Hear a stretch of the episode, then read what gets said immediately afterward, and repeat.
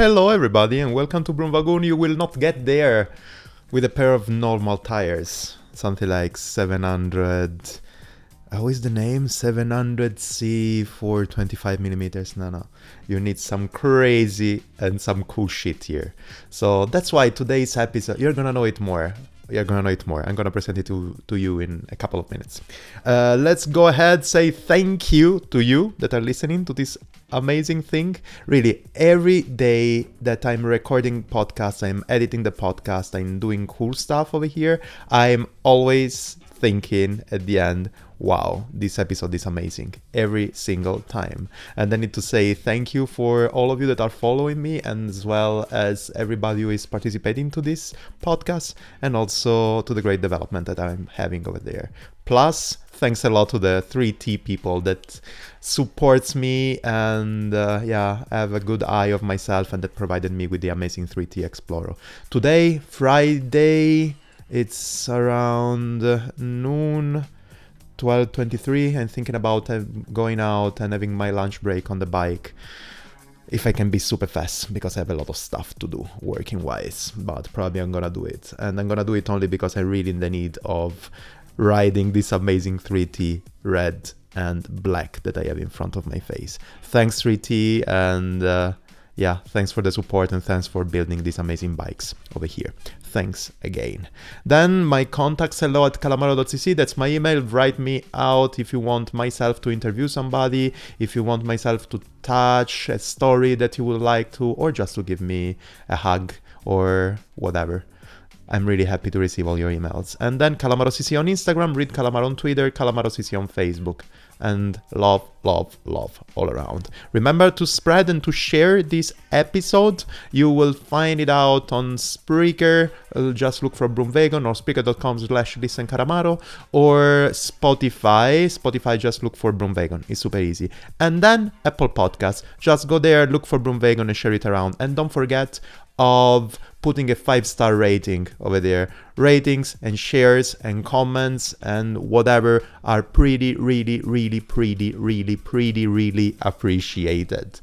So, yeah, thanks a lot for doing that. A couple of things, just it's really today is Friday, the 7th of December. Yes, exactly. I just received the news that the Berliner Fahrradschau is not gonna happen this year, and I'm really sad of that because Berliner Fahrradschau was really an event that I was always looking forward to participate, and I started my life in Berlin actually going there without knowing anybody, and after four years, four years also of podcast talking with John, John Woodruff all the time there, commenting about that and uh, talking with other people. And last year, after four editions in a row I was participating. I was actually part of the show, uh, being uh, making a couple of workshop also for with the help of Listen Ride and with the help of the organization of the Berliner Fahrradschau and of the Bicycle Week Berlin.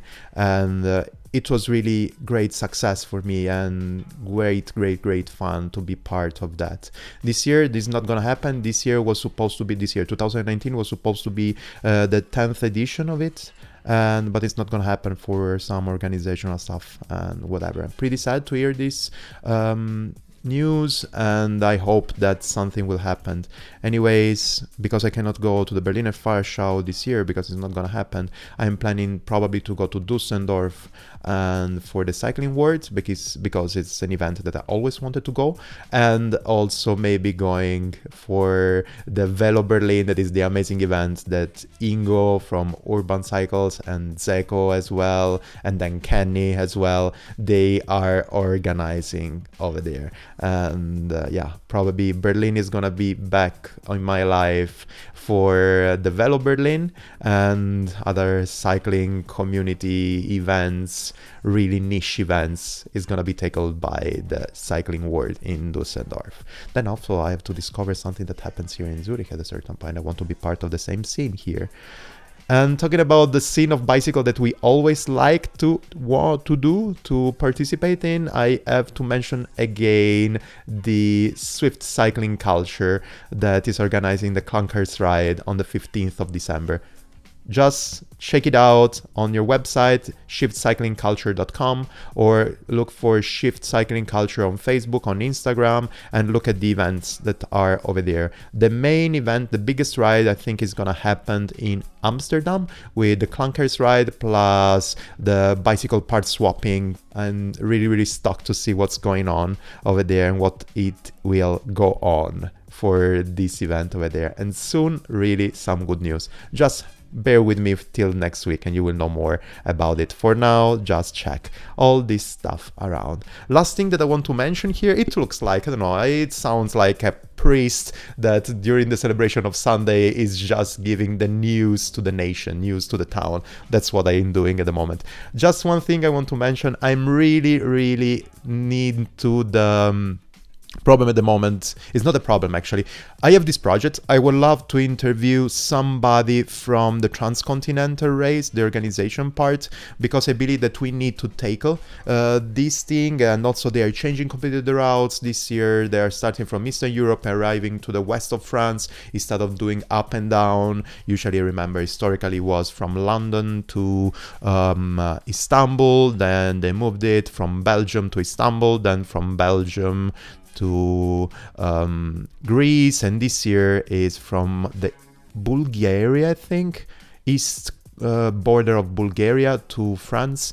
And for the seventh edition, I would really love to talk about this amazing event and how the organization moved forward. And uh, I remember I interviewed uh, Kristof Allegaert talking about that, and I, I interviewed my friend Gregory, who took part as well to the uh, fifth or fourth edition of the Transcontinental Race, and it's, it, it is here. He is here in this podcast. And then I interviewed, obviously, Nelson Trees, that first he rode the Transcontinental Race and then he decided to go solo with the amazing Silk Road Mountain Race.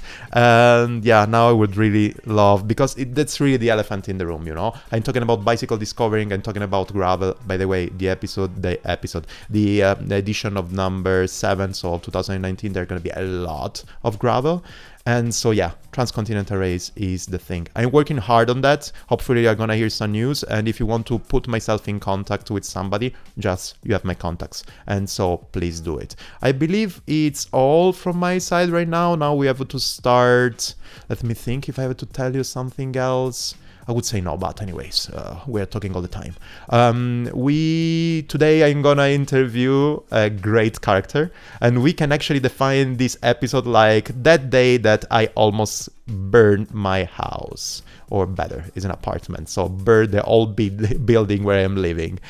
You're gonna know a bit more about that, and I will tell you a bit more about that at the end. But today I'm gonna interview Clayton from WTB yes, amazing character, amazing shot. And actually, at a certain point, it was him interviewing myself. Find it and uh, just find it out how cool it was. Yes, today is gonna be a pretty technical talk. We're gonna talk about a lot of numbers, engineering, and stuff. Am I correct? Are we doing that, Clayton? No, I don't think we are today. no, yeah, yeah, for sure. We were discussing exactly about the opposite before, but I want to make a small joke. No, we are just gonna talk with an amazing character, uh, great cyclist, a pretty adventurous one, and a trail lover, and uh, also, yeah, one of the person behind one of my favorite brand, yeah, tires brand. I'm talking about Clayton from WT- WTB but still Clayton is a thing.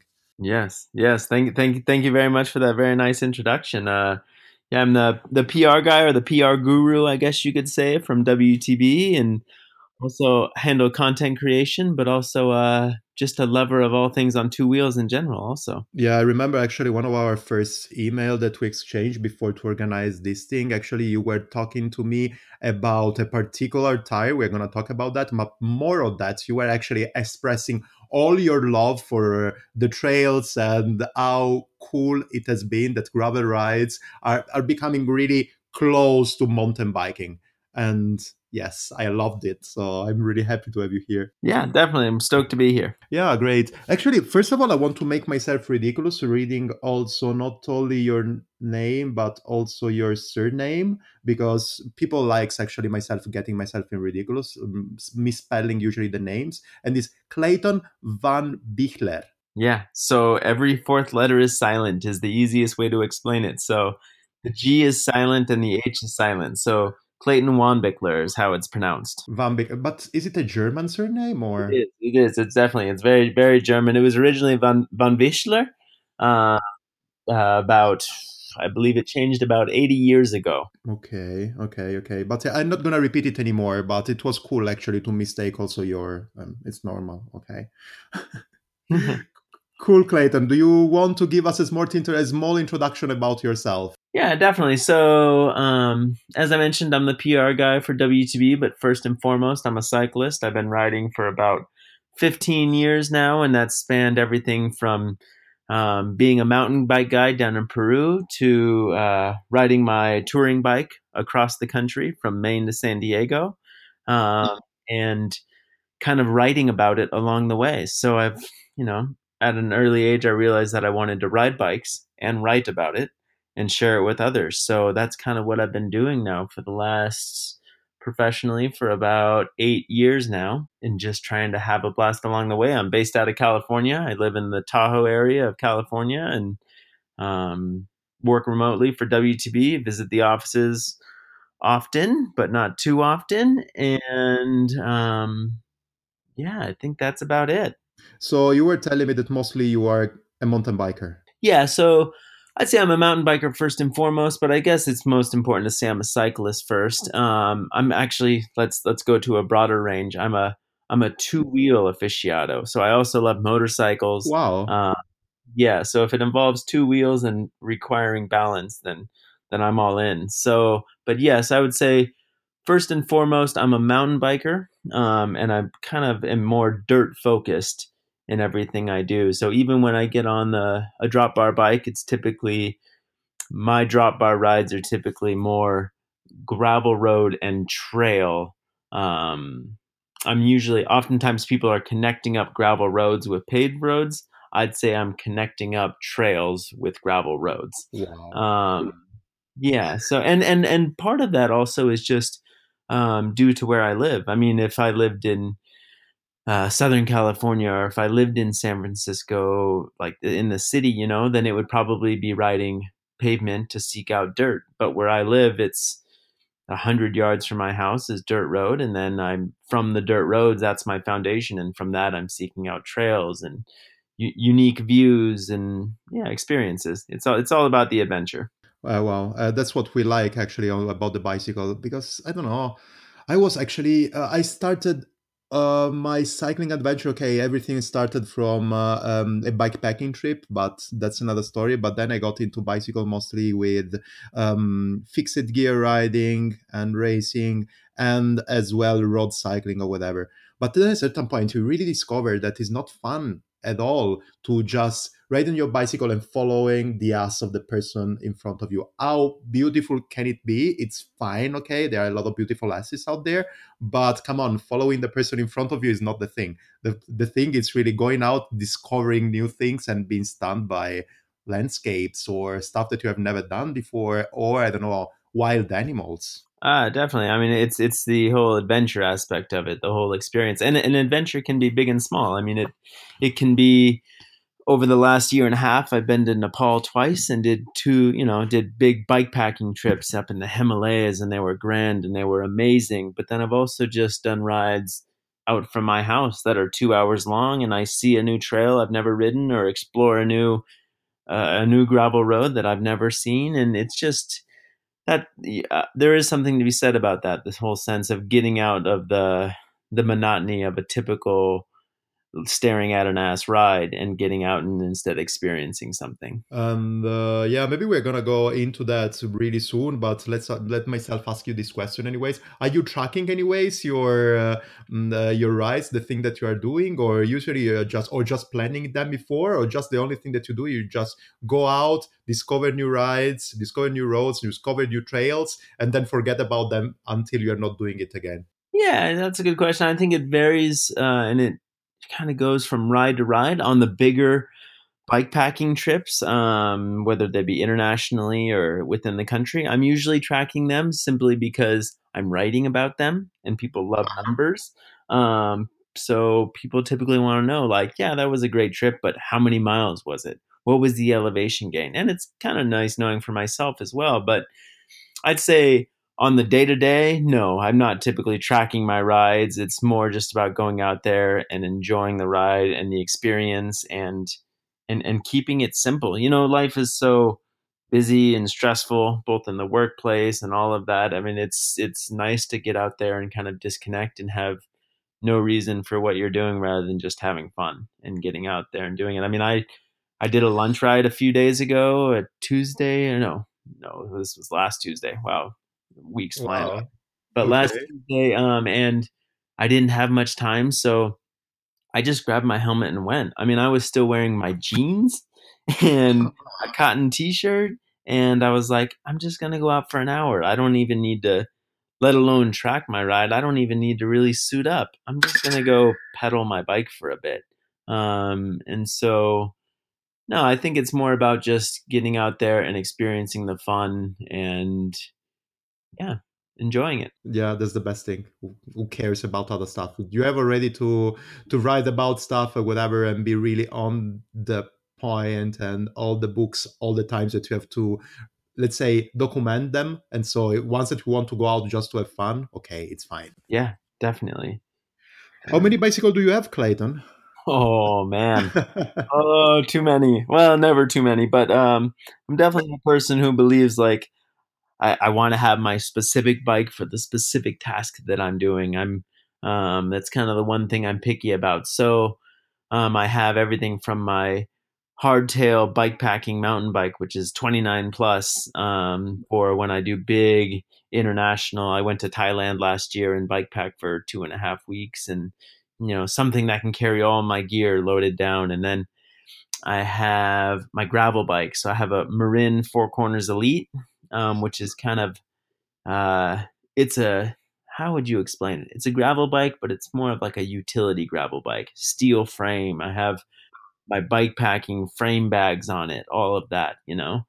Um, so I have that. I have my long travel mountain bike, so a Kona Process 153, so over six inches of travel, squishy bike as I call it. Uh, okay. have a short travel 29er, which is a Marin uh, B17.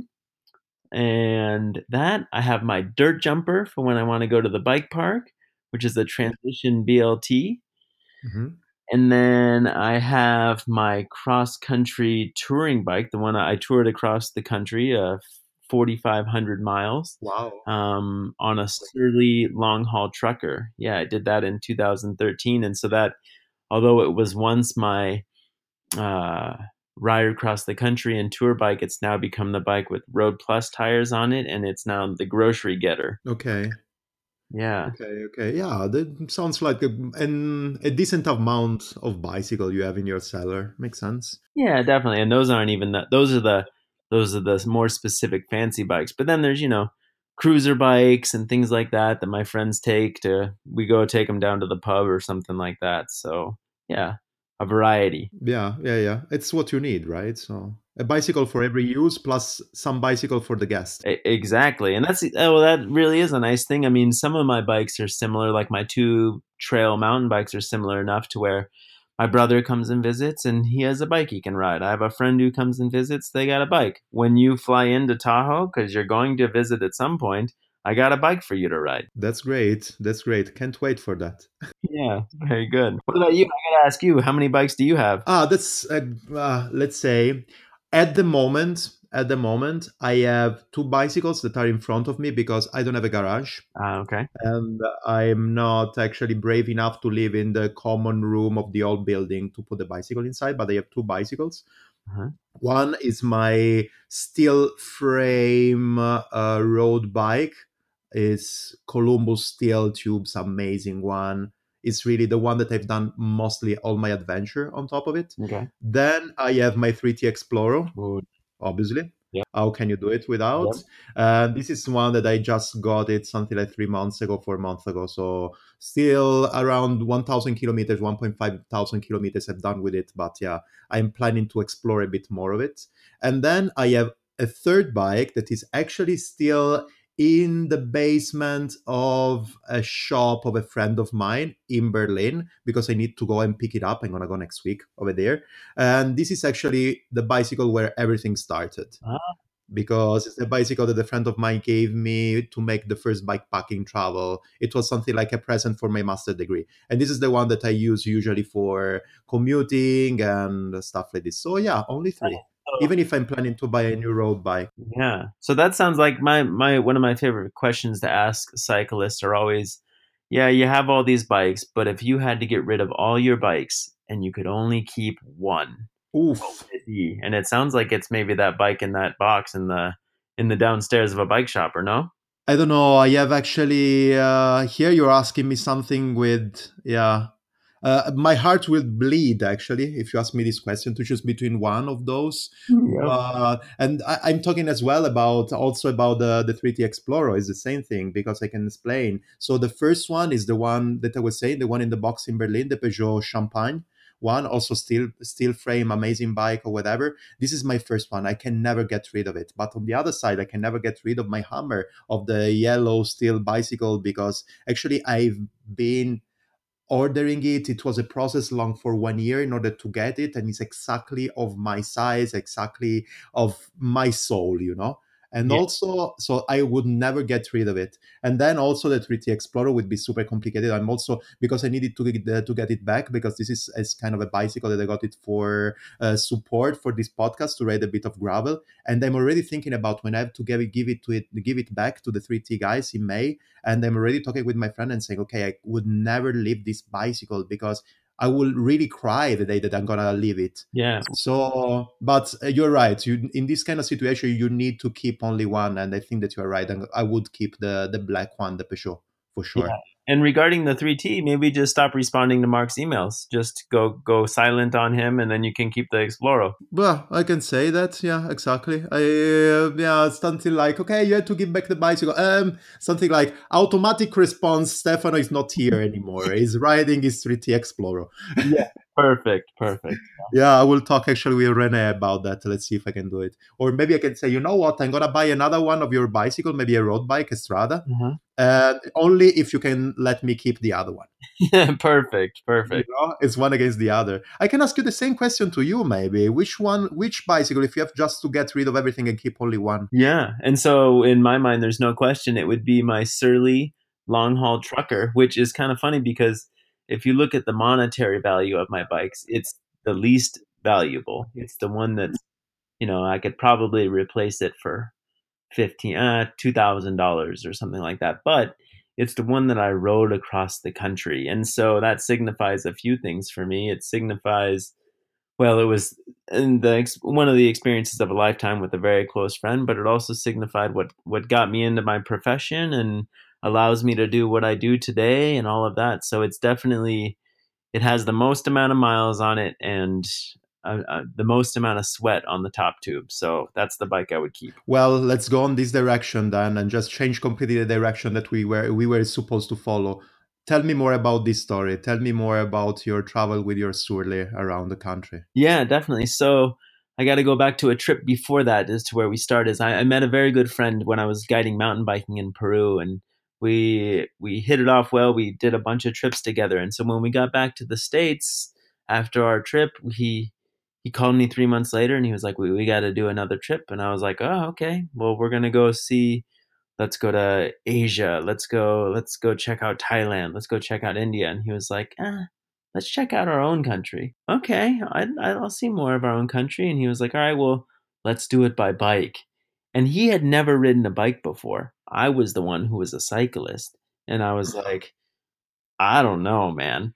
that's uh that's that's quite the trip. And he was like, No, we'll do it. We'll get bikes and we'll just take it one pedal at a time, one day at a time, and we'll get across the country. And I was like, Okay. So uh, a few weeks later I had a plane ticket to fly out east and met him in Boston and we started in Maine and just slowly started and you know just chipping away at I don't know what this is in kilometers but 30 to 40 miles per day. And um, we kind of had two rules of the trip and that's that we weren't caught up on distance as much as we were on experiences. So if we got three miles into a day and there was some beautiful waterfall we could camp at or there was some some wonderful people we met or something like that, then then that's all we would ride that day. We'd ride three miles some days. Some days we got to New York City, we didn't ride our bikes for weeks, and so it was mainly a way to see our country.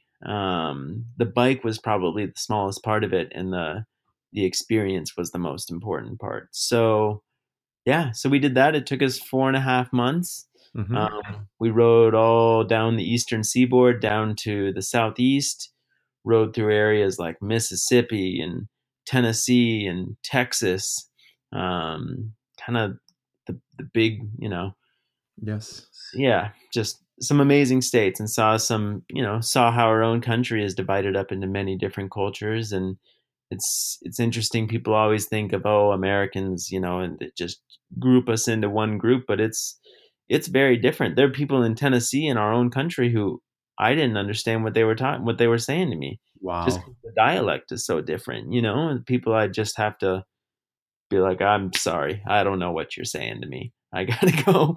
Um, so, so yeah, it was very, it was a very special trip. I'm very thankful that I had the time and ability to do so. Um, and I also thank it for being what caused me to realize that I wanted to write about bikes and share it with people. Because it was that trip that I then applied to magazines with my blog. I wrote a huge blog about it. It's about 450 pages. It's way too long. Wow. Um, yeah. And that's what I applied to magazines with. And I applied saying, hey, this is my only experience in writing. I don't have a writing degree, but I want to write about bikes and share it with people. And that's that's how I got my first job in the industry, and I'm very thankful for that trip due to that. This is an amazing story, really, Clayton. Thanks for sharing it. It's really, it's really great, and I can find as well some similarities on what happened to myself. Okay, you don't know it, but my audience already listened about that a lot of times. But I don't care. I'm gonna tell you the story because it's a nice story. And everything happened with uh, myself uh, just finishing my master degree. And this friend of mine, who actually is one of the causes why I'm here as well in Switzerland, but that's a long, really long story. But actually, was living already in Switzerland at that time in Lausanne. I was living in Rome at that time. Called me saying, "Okay, and then after it, what are you doing? I don't know. We'll apply for some jobs." no no no not about that what are you doing straight after it i don't know i'm gonna go back home going to the beach you know enjoy time no because i have a plan for you okay which one is the plan the plan is actually that we are going with some friends of mine across Albania and Greece and uh, in 10 days, 15 days. Okay, yeah, let's do that. We can find, we can catch a train or rent a car. No, no, no, no. We are going to do it with a bicycle. And then I stopped all the world. I think that at that moment, the whole world was stopped spinning. And uh, I said, what the hell? I've been not riding the bicycle. I didn't do it in the last 20 years, 22 maybe and I don't own a bicycle. And he told me, okay, then who cares? The bicycle, I'm going to provide you the bicycle because one of the guy coming with us is a bike mechanic and he has some for sure in the backyard. And I will make uh, one specifically for you that you can ride and you will not have any problem in this huge bike tour. Um, about riding the bicycle is just if you have done it, even if when you were a kid, even with um, train uh, train wheels or stuff like this, you are gonna do it again. It's super easy. It's the most easy thing in the world. Then I said, okay, let's do it. And then the world started spinning again. And after three days, I was on the bicycle riding for 1,000, no, it were 1,200 kilometers in 10 days. And Whoa. it was amazing. since then i never never never stopped riding the bicycle it has been 15 years now wow it can be a very transformative experience and something that you know it's it's a certain level of freedom that people don't people don't know about until they do it and yeah sounds like that you you have your buddy to thank for getting you hooked on it again Yes, no, no, no, for sure, for sure. And also the other thing that I would like to stress the point that you were mentioning, it was not it was almost everything about the bicycle i would say 50 60% but the other 50 40% let's say 50% was discovering a place that you didn't know and doing it with exactly. With a tool let's call it a tool or a vehicle whatever with two wheels that spins at your um, at your speeds that spins at your rhythm and whatever. So you can look around you can enjoy people that are over there and you can really reach everything. Because i remember also at that time some amazing gravel uh, trails and gravel roads or whatever where you could not for sure go there with a car or with probably with a donkey the only tool that would have let you arrive to the to the peak of some mountains or whatever could only be a donkey but no anything else than a bicycle and a donkey. And that's amazing. Yeah that's very incredible. Yeah yeah yeah yeah for sure. Well where were we here? Um we we are supposed to talk about wheels here uh, wheels and tires. Let's go for that. Yeah we can do that. Yeah. um tell me uh, a bit more about this uh, evolution of the gravel rides because the both of us i believe that had the first experience of gravel ride a bit more for um, let's say discovering and adventure reasons but that's something that actually is evolving a lot because actually i believe that a lot of people um, together uh, like we have done and like a lot of people have done are discovering really the adventure side of cycling and bikepacking and longer ride travel. But it's something that really happened right now in the last two three years that it become re- it became really a huge hype thing. Yeah definitely. And so i think there's two things that kind of WTB has to that we have to thank um, for for this uh, for the success for uh, the success of the gravel line and for being able to spot the gravel trend and and where it's gone and all of that. And that is the two things are first of all the events that we've had in America. So gravel events in the in in the US I mean things like Dirty Kanza and Trans Iowa um, those those really grew gravel and put them into the forefront of people's minds, even though they've been happening for years before the gravel trend really blew up. Um, it was kind of publicity towards events like that that opened people's eyes to it, I believe, and showed them, hey, I can do this thing that's kind of like an a kind of like a race, but not really a race. I'm just doing it with people. Um, it's kind of like a Gran Fondo, but I get to go out and do it with friends and on dirt. And I don't know. I, th- I think it was an appeal to people in the sense that they could go out and do this thing that was this community thing without racing. And I think that was the initial draw. And then it obviously, um, you know, it, it spread far, far and wide outside of events and such. But um, I think that's one of the things that kind of put it in the spotlight. And for WTB, I think that one of the early recognizers of that was he's no longer with us. He's now at a different company, but Will. Ritchie. Um, Will Ritchie used to be the PR guy for WTB and then ho- handled Drop Bar OEM sales for WTB for years. And he was kind of the first one to point out hey, this is all about fun. These people don't want they want these tires that allow them to get out there and have fun and enjoy the time and with that comes we should provide tires that have higher volume and they should have these tread patterns and they got to be able to handle it all. They got to be ha- able to handle all weather conditions and will was kind of the first person to talk with people and seek people out and go hey um, what do you want in a tire? What do you look for? And he would talk to race organizers. He would talk to the average daily rider, he would talk to uh, OEM manufacturers of uh, bike bike manufacturers and see what kind of tires would work well on their bikes and really chase that. Um, So I think we have Will to thank for that as well. Yeah, yeah, yeah. It's really amazing, and I believe that also another point that is really interesting on uh, uh, on your point is that yeah, people were actually attracted to having fun on the bicycle even without racing. Yeah, definitely, and that's kind of what it's kind of what WTB has always been about. Is I mean, we do make performance tires. Obviously, we make tires that people race. We have tires that are I mean, people are racing in the Enduro World Series. We have people that tires that people are racing in cyclocross and all of that. But we've always kind of been more about, hey, what what not just tires, but what products will improve our ride the most, allow us to have the biggest smile when we ride our bike, allow us to be the most stoked.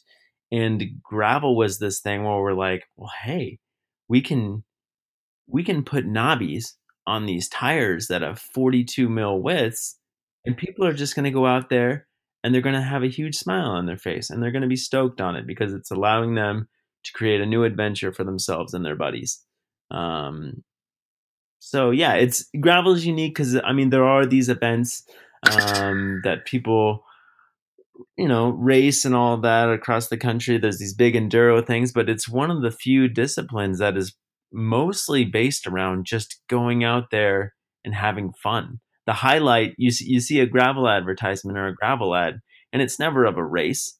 Mountain biking mountain biking it's somebody with a number plate barreling down a mountain you know? Road it's the tour de france coming across the finish line and their their arms are up in the air celebrating gravel it's about just three people out there out just riding their bikes all day and having a good time and seeing something new and I, I love that about gravel, and I think that that's the reason that the trend has picked up, especially due to the fact that our lifestyles are getting busier and busier and more stressful, and people are like, I don't know, they just want to release. Yeah, for sure. Makes sense. I have to ask you just one minute, if I can, Clayton, because I need to go in the other room because I've listened something that I have to double check if they just knocked on my door. Give me one second. Yeah, okay, cool. Uh,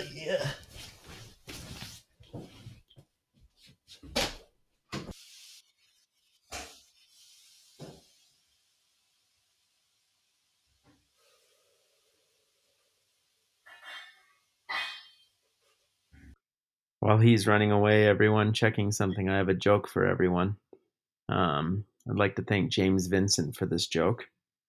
All right. A bear walks into a bar and says to the bartender, I'll have a pint of beer and a pack of peanuts. The bartender asks, Why the big pause? Yeah? Anybody get that?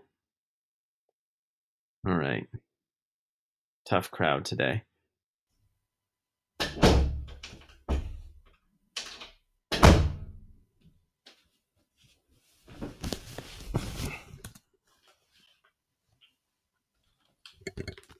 Yeah, I'm back. Wonderful. I even I even told a joke while you were gone. Nobody laughed in response, but I told the joke anyways. I'm gonna put it in the recording then. Ah, perfect. I have a quick question Go ahead. back into this, uh, so broom wagon. So I'm obviously aware of what a broom wagon is, but why? What? What was the?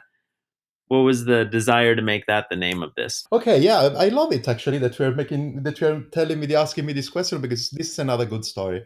Uh, so while I was in Berlin, um, I've made the first year that I was there. I've made the um, fixed 42 world champion. I, no, sorry, the first year I've done the Velothon Berlin. Velothon Berlin is this freaking boring um, is this freaking boring race that is actually happening in the city center and uh, around the city of Berlin. Road bicycle, 180 kilometers, I believe, all flat. Ooh. And the point is that everybody is doing it on the road bike, and everybody thinks to be, I don't know, into a peloton of the Tour de France. so this means everybody following the S of the other person, going super fast, cutting the curves, so, long story short, is one of the most dangerous ri- race rides, whatever ri- race I would say uh, that they've ever done. It's really awful. Okay. When I finished that, I said, okay, I'm not gonna do it anymore because it's freaking dangerous. It's freaking boring. My ass is hurting and my legs not. I will never do it anywhere anymore. Yeah. the year after I was really almost there, and then I said, okay, probably I have to do it because there's nothing, no other events here around Berlin. Probably I'm gonna do it, but I didn't do it because I got injured. The year after, I said, okay, I'm gonna do it, but instead of doing this one, I'm gonna do something really dangerous because otherwise it doesn't make sense. So I signed up for the Fixed 42 World Championship. That is the race that is happening the same day of the Velothon but on fixed gears, no brakes, in the autobahn, freaking fast. You have to keep something like an average speed of 40, no, 35 kilometers per hour, but usually you are doing uh, way faster because it's something that, you know, you are really in a bunch, so you are going super fast.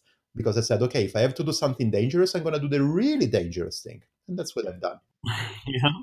Uh-huh.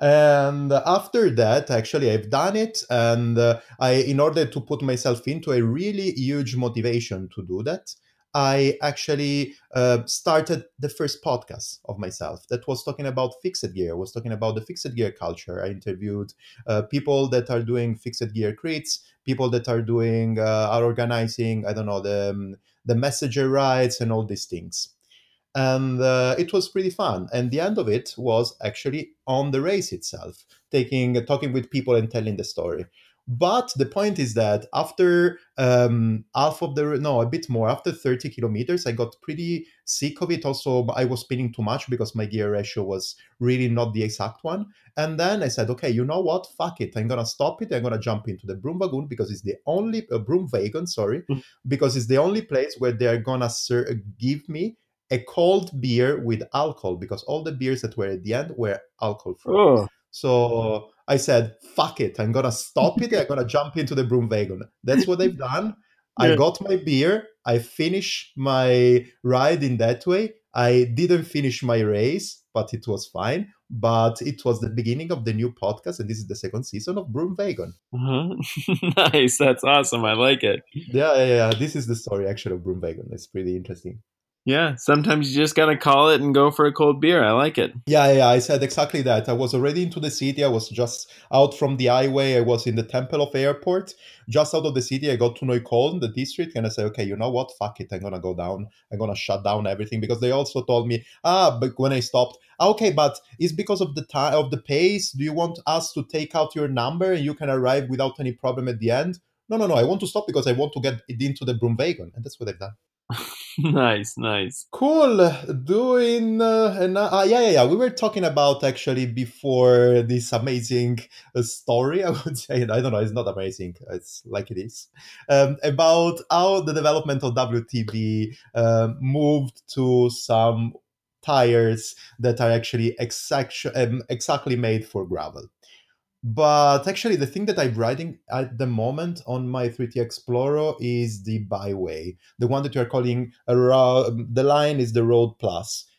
Actually, yeah. you have four different tires on the line, I believe. There is maybe, uh, wait, I've written it here uh, you have the Horizon, the Byway, the Venture, and the Sendero. So the first two were Horizon and Byway, and then Sendero and Venture. Sendero is already out. I'm waiting for it to arrive actually, mm. and uh, Venture is not yet in the market. Which one is the different develop? Which one is the different style that you can have while riding this bicycle? Uh, uh sorry, these tires. Sorry. What you mean? Like what? What is the different kind of experience you get from riding these different tires? Exactly. Thanks a lot. Yeah. So, so Road Plus came about. We got to go back a few years. So Road Plus came about uh, similarly to how 27.5 Plus came out for mountain bikes. So. Will Ritchie, who I spoke of earlier, which man, if you want to interview somebody, he'd be incredible. Um, hook me up, hook me up. I'm gonna do it. yeah, sounds good. Um, so very similarly um, to 27.5 plus, which is where we fit a high volume 27.5 by 2.8 tire into a frame that traditionally was made for 29 is what how 27.5 plus came about for mountain bike. Okay. Okay. And so very similarly 650B by 47 has the same overall diameter as a 700 by 30. Yes. So Road Plus originally came out as um, a way of fitting a high volume tire into a 700 frame. And and there was other companies who were already working on this at that time. I mean, obviously Compass was one of them, and Compass had high volume 650B tires. WTB was by no means the the first to do something like that, but we were the first to do it tubeless though. Um, tubeless, um, yeah, with a reliable tubeless system.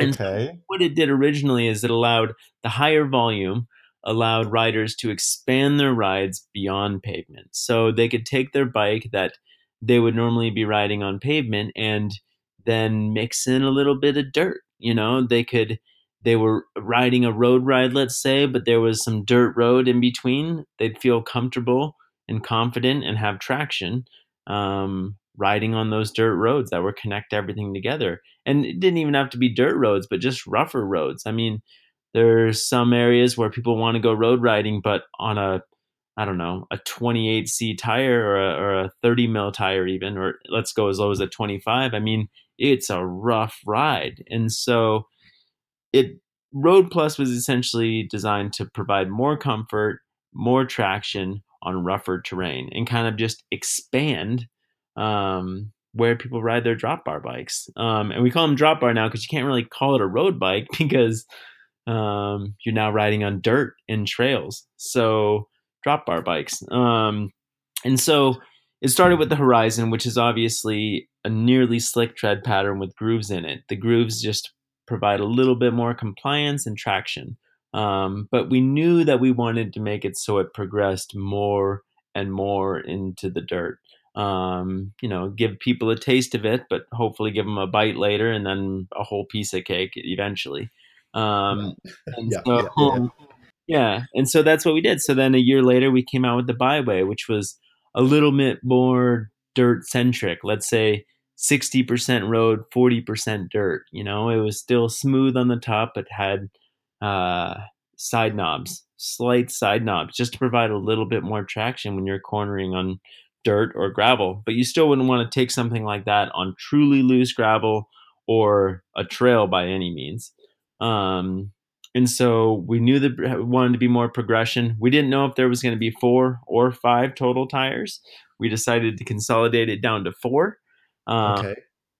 and that's when Venture and Sendero came out, and we just launched them uh, this September, so just a few months ago.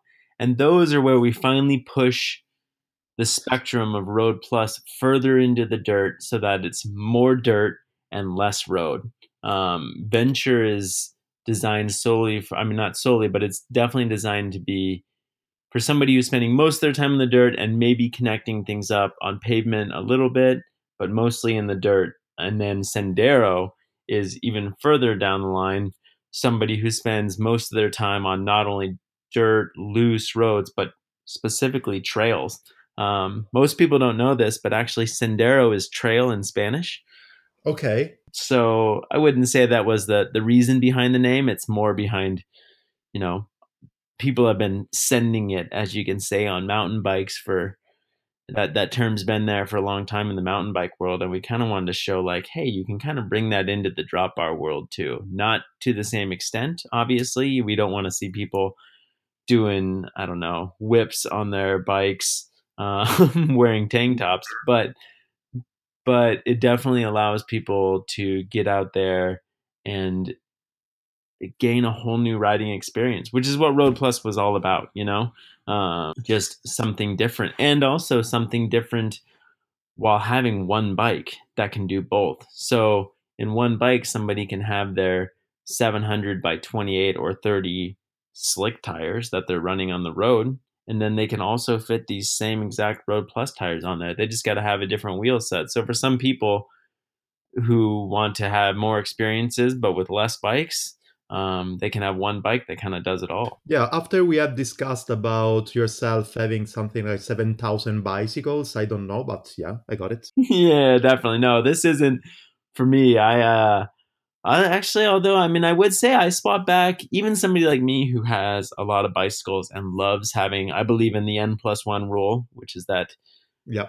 yeah everyone knows the n plus one rule so i believe in that but even me i mean i have a spare wheel set for my marin and i swap all the time according to my ride i run 700 by 42 uh Resolutes, so our Resolute 42s when I'm running my bike in 700 mode, um, high volume 700 tires, and then yes. When I switch over, I, I oftentimes throw on byway for when I'm going to be doing more paved riding.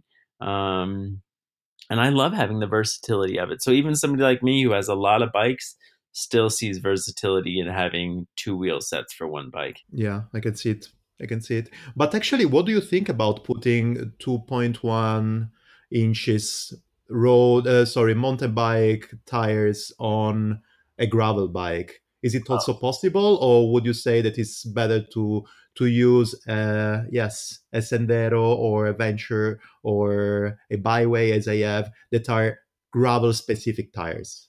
And also the other way around, we can say actually, what do you think about putting a road plus a road plus tire on a mountain bike? Ooh, now that's a good question. So regarding the first one, so I mean, I run. I recently, as as you and I talked about earlier, did the Tahoe Rim Trail with the three T crew, and Mark and I were both running Ranger 2.0s, which is essentially the Ranger 2.0 is a mountain bike tire that we sell in Asia because they would like uh, the community of riders there are typically looking for very narrow mountain bike tires. So we sell a Ranger 2.0 over there for mountain biking. But over here, it works great as I wouldn't call it a gravel tire, but a mountain tire for a drop bar bike. Um, and so that's what we were riding on the Tahoe Rim Trail. It provided us all the traction we needed, um, the volume we needed, um, the confidence that you needed to ride a drop bar bike on fairly technical trails. So yeah, I mean, a, a, bike like the 3T will fit a 2.1. It'll fit up to a 2.1, which we make a Nano 2.1 tire, and that will fit on a 3T Exploro. And I think it depends on what the person's usage and intention is um, for when they go out riding. I mean, if you're going to go out there and um, just want to go ride by yourself and explore and check out some really rowdy stuff, like the the type of people who feel comfortable like I want to get in over my head and to the point where maybe even I have to walk my bike some sections, you know, that sort of stuff. Then no, I think a 2.1 mountain tire or a 2.0 mountain tire would be ideal. Um, but for somebody who wants to have a tire that can handle dirt, handle trail while still being efficient and keep up with their buddies who are on traditional gravel tires, I think something like the Sendero is perfect because if your buddies are out there on their I'm going to do some WTB equivalent, some a Nano 40 out on a gravel ride or a Riddler 37 and you're on a, and you're on our Nano 2.1, it's gonna it's gonna be a noticeable difference trying to keep up and the power output you're gonna be putting out to keep up on a paved road or even a smooth gravel road.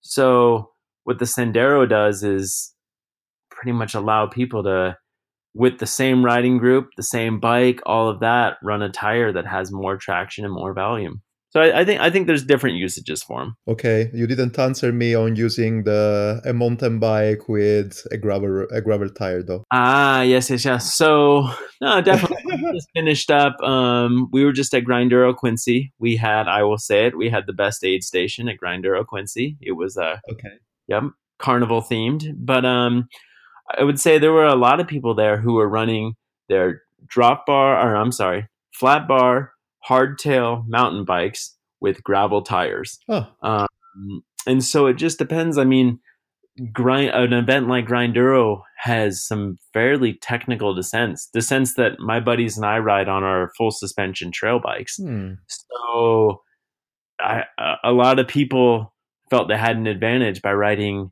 a mountain bike with mountain bike geometry, mountain bike flat bars, but with the efficiency of gravel tires. And I'd say that, I mean, is it as efficient, just body positioning and geometry and all that? I'd say no, but I don't think somebody should be discouraged away from going out and gravel riding with their buddies just because they don't have a gravel specific bike. I think that somebody could take their 29 inch mountain bike and throw, if you have a, uh, if you have rims on your 29 inch mountain bike that have a 25 millimeter internal width or even a 23, um, or I mean, yeah, you can run our Resolute 42 tires. You can run our Nano 40 tires, which are gravel tires.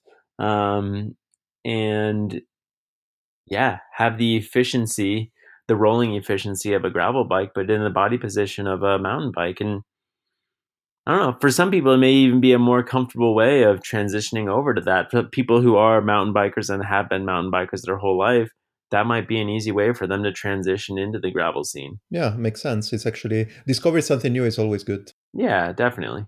Well, here I have actually the question of 40 millions dollar probably Mm-hmm. because as I was saying, my anyways, my background is as a roadie. So I started with 21 millimeters tires, just for you to know. Yep. Um, and for me, actually, the word that I'm gonna explain in a second is something really completely new, and I don't, I still don't know how much I can trust because I'm a roadie, as I was saying. But the 40 million dollars question is tubeless or clinchers? Oh, that's a for for somebody like me. That's a no. That that question is a no brainer in the sense of tubeless is has come so far and is so advanced and so reliable and provides so many performance benefits that I don't see any reason to run tubes. None. Um, Okay. unless unless I understand that there's some people in the race world who run tubulars because they're lighter, all of that. Okay, got it. Totally understand.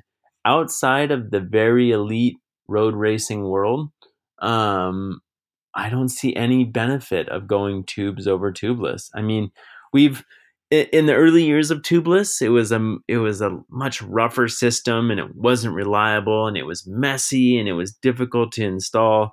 But I mean, our TCS, which is tubeless compatible system from WTB, has been around for 10 years. So we have a whole decade of refining not only the system or the sealants, but also the casings to make them the most reliable, reliable to make sure they seal, to make sure they're puncture resistant where they need to be and where they don't need to be.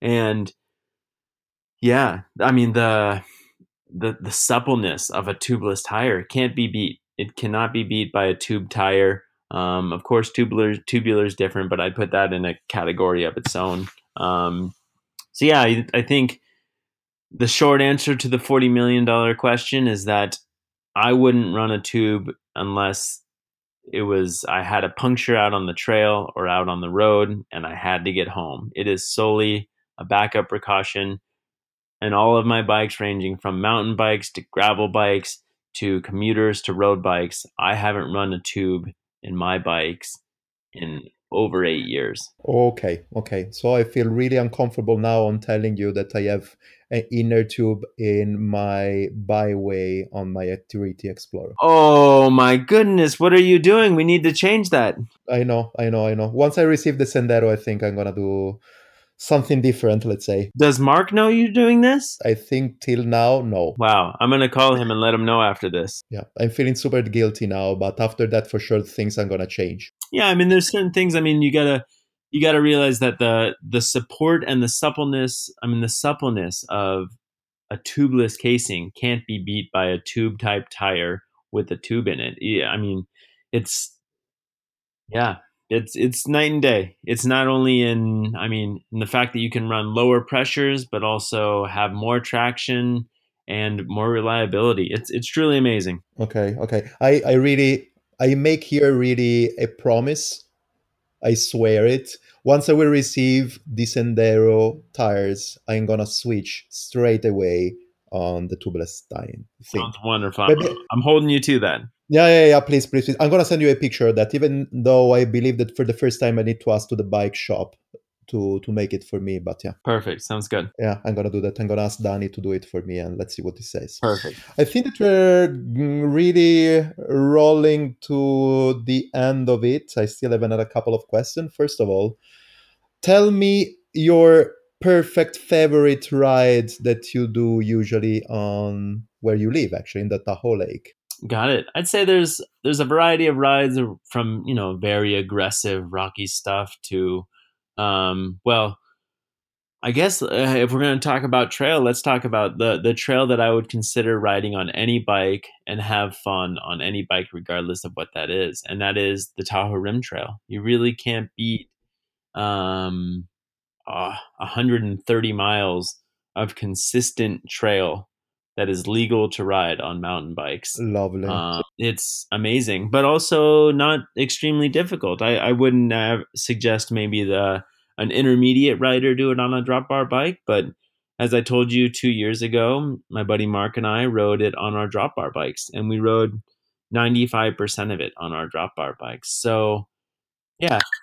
And the other, you said 97%. Yeah. So there was definitely. 3% you were walking or you were cheating. Yeah. There were some sections that are rock steps that man maybe somebody can ride it but it would be very impressive to see that. Anyways i'm gonna put the video of the sorry the link on the video that you were mentioning down below because this video is amazing. Wonderful. Yeah for sure for sure. So okay this is the ride actually that you suggest to everybody to do around the li- the lake tahoe. Yeah tahoe rim trail and then and i mean of course most people i mean a lot of people maybe can't take three four five days to do the full loop around the lake because it takes a while but um, there are certain day sections that are amazing. I mean, the Flume Trail, spelled F L U M E, the Flume Trail is it's incredible. It's one of the most picturesque rides that you'll see in not just America but all of the world.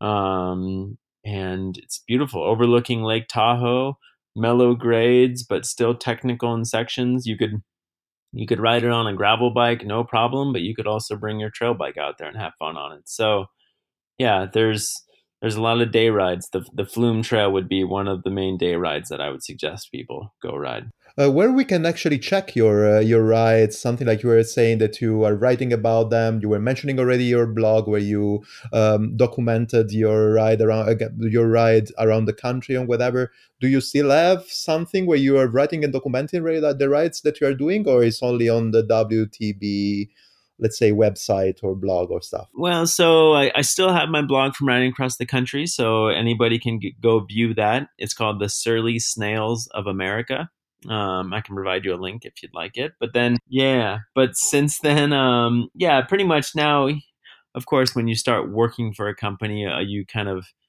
some people are kind of able to balance the whole writing for themselves and writing for a company but i'm not very good at that so most of my stuff is now on the WTB blog, as well as occasionally I'll do some freelance work for other magazines. Um, I've done freelance work for Mountain Bike Action magazine, um, the Loam Wolf, um, and occasionally post things on mountain bike websites like Pinkbike as well. So, um, and then there's things like 3T. I mean, that 3T trip, I wrote all the copy for that. Um, so kind of just spread out, you know. And typically, when it comes from WTB, it it's uh it's from WTB, not my name, so it's maybe harder to find when it's through WTB stuff. But um, yeah, it's you'll you'll see it pop up. Just look for the guy with. I typically have really long hair. Okay. yeah. Okay. Okay. Cool to know. And then actually, is the last question. When are you coming here around Switzerland, Zurich, or even south of Germany, whatever, so we can ride together? Well, it sounds like we should be tagging something on the Eurobike. That sounds like the most ideal plan to me. Maybe a few days at the end or the few days at the beginning. Let's do that. I love it. Sounds wonderful. Yeah, yeah, yeah. If I can keep my 3T Exploro, otherwise I have to buy another one. Oh, otherwise I can put you on a road bike. This could be another thing. Okay. Just the only thing is it's got to have tubeless, and your bike has to have tubeless too. Whatever it is, even a road bike. Perfect. okay, okay. We have a deal on that. I cannot say no actually to you. So also because it sounds like you made a, a, really good joke on the on the recording that they didn't listen. So I tried. I cannot tell you no on that. I don't know if it was good, but I, I put out I put forward my greatest effort at least. I can say that I'm gonna listen to that only when I'm gonna edit the episode. So perfect. I will let you know for that. Yeah. Cool, man. Do you want to add something? No, I just uh, want to thank you for your time and for this interview. is amazing, and want to encourage everyone to get out and ride your bike and I'm glad you listened to us for an hour. That was a long hour for you guys, I'm sure, but I hope uh, hope it motivates you to get out and go ride your bikes. I hope so. I hope so. And anyways, I really like the style of this episode of ourselves making question one to the other without having something like a script or stuff. It was amazing chat. Yeah, it's very good. Cool. Well, Clayton, it was a pleasure, really, and I talk to you soon. All right, sounds good. You have a great day. Bye. Ciao, you too. Ciao, ciao. That day that I almost killed everybody in the building because of some broccoli. You heard in the middle there was something like, that. okay, sorry one second, Clayton, because I have to go in the other room. Probably somebody rang, rang at my bell. It was not like this. This was actually, um, my kitchen was burning because I was cooking something and I was having an amazing chat with Clayton. And this actually kept me out from my kitchen and I didn't check and whatever. Anyways, everything is fine. I'm safe and sound. Not so much sound, but for sure safe. And uh, yeah, the amazing interview. It's live and uh, I love it. Uh, what else to say? Nothing, I would say. Just have to say thank you to everybody out there and thanks, Clayton, to be part of this episode. And right now, I have actually in my room a pair of WTB Sendero that I have to assemble on my wheels on a tubeless way. I'm gonna go for sure to the cycle store Zurich also because I've not been seeing them since a long time and ask them if they can help be me on putting them on for the first time. Next times I'm gonna be um, doing it by myself, even if I'm the worst mechanic ever. And uh, yeah, so I was in the thank you situation. Thanks. Okay, I had to say first of all, thanks to the old WTB people, and especially I have to say thank you to a super super good friend of mine. It is Paul Errington, and Paul was the one put me in contact with Clayton and with all the WTB family. And uh, yeah, because I was asking, okay, which kind of tires, and then we came out with this story that we built up. And Paul is I was really close to myself when we have to talk gravel and uh, bicycle adventure anyways, Paul is the um, organizer of uh, a lot of cool events. I had him here interviewed on my podcast talking about um, the Dirty Reiver and uh, talking about yeah the Grinduro and all this stuff. And huge hug, Paul, and I five. Thanks a lot. And I have to say thank you to 3T that actually supports me with the bicycle, to WTB that gave me the amazing WTB Sendero, and I have to say thank you for listening to this podcast. Contact, I'm going to be super fast here. Hello at calamaro.cc, that's my email. And then Instagram.com, calamarocc, Facebook.com, calamarocc. Read Calamaro on Twitter. And then don't forget of sharing this podcast and rating it five star and put a comment down, especially in Apple Podcasts. Apple Podcast is CC, Broom Vegan. Look at for my podcast over there. And Spotify, Broom Vegan, and Spreaker, Broom Vegan. For now, a huge hug, and I will talk to you soon let's send it.